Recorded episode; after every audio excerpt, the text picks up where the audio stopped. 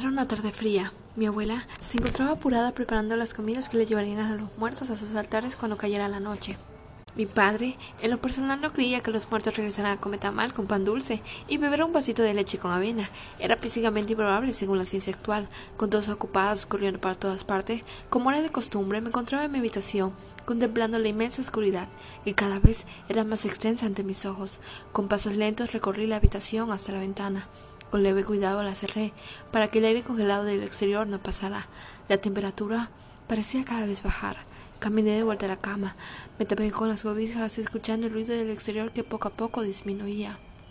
Incluso llegó un momento en que no escuché nada, como si el mundo a mi alrededor hubiera muerto por completo.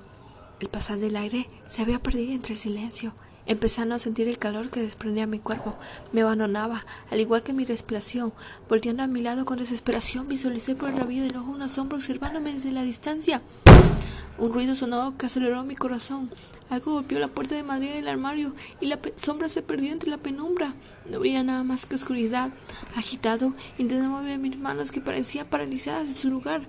No podía estar pasando. Tragué saliva con angustia, forcejeando contra las fuerzas que me sostenían en la cama para obtener el control de mi cuerpo.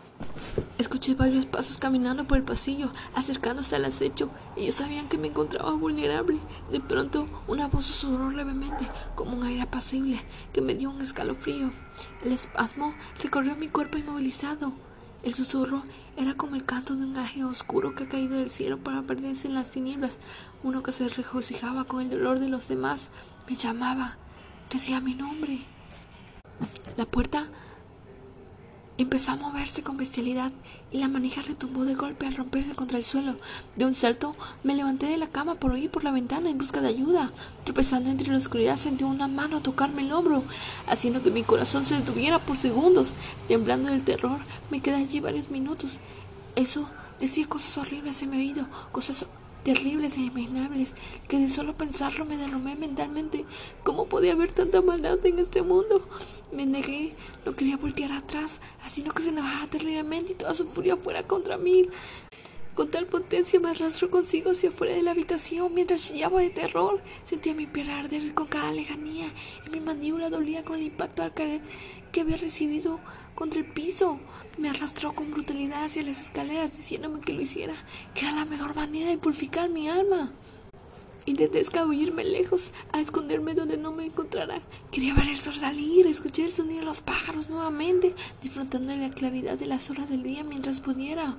Pero eso no sucedió. Sentí caer cuesta abajo, golpeando mi cabeza con ferocidad con cada escalón, sintiendo unas hileras de sangre bajar por mi frente hasta mi mentón, para luego perderse entre las sombras mientras escuchaba su voz reír con perversión. Grité pidiendo ayuda, pero estos se perdían en la quietud de la casa. Nadie parecía darse cuenta que estaba aquí para hacernos sufrir, para acabar con todo lo bueno que conocía. Estaba haciéndome daño, pero no le importó. Corriendo como podía, con la cabeza sangrando y la vista borrosa, la miré y ella estaba con un arma. Con una enorme sonrisa siniestra la levantó y disparó. Ella dijo, Te quiero. Dulces sueños, cariño, susurró mi madre mientras me recogía. Me colocaba en sus brazos y me cantaba aquella canción de cuna que tanto me gustaba, venciéndome al ritmo de un vaivén, dejándome perderme, sintiendo la vida irse con aquel olor Aquella herida estaba sacando todo el mal de mí y me gustó sentir el dolor, sentir esa muriendo lentamente con aquel dolor posante. Cerré mis ojos débilmente sin vida con el único pensamiento de que el verdadero miedo no está en los muertos que vienen a comer o aquellas calaveras dulces, sino en los vivos que nos hacen daño cuando nadie presta atención.